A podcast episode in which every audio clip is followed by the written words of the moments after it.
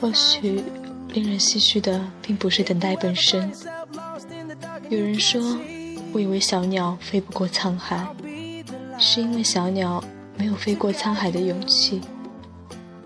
十年以后，我才发现，不是小鸟飞不过去，而是沧海的那一头早已没有了等待。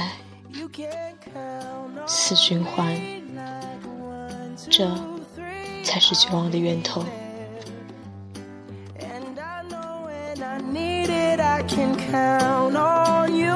Like four, three, twoyou'll be there.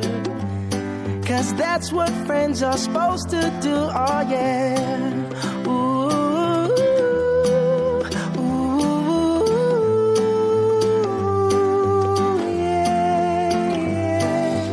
当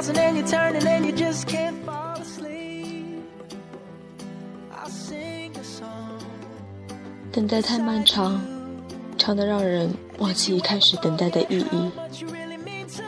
等待是一种扑朔迷离，整个世界会随着一个人的生命过程一同衰老。同时，这个生命过程在时光隧道里，又只是一个瞬间。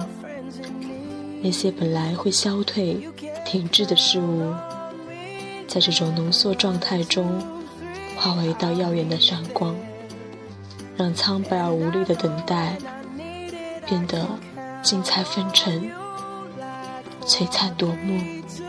其实不过是虚张声势，金玉其外，败絮其中。你永远不知道自己会等到什么，或者运气差一点，什么都等不到。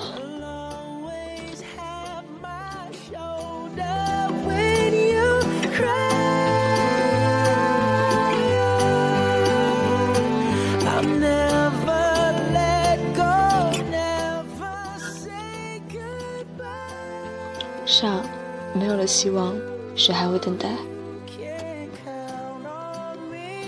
这几天 c a r i s 的生活有一点小插曲，关于等待的结果。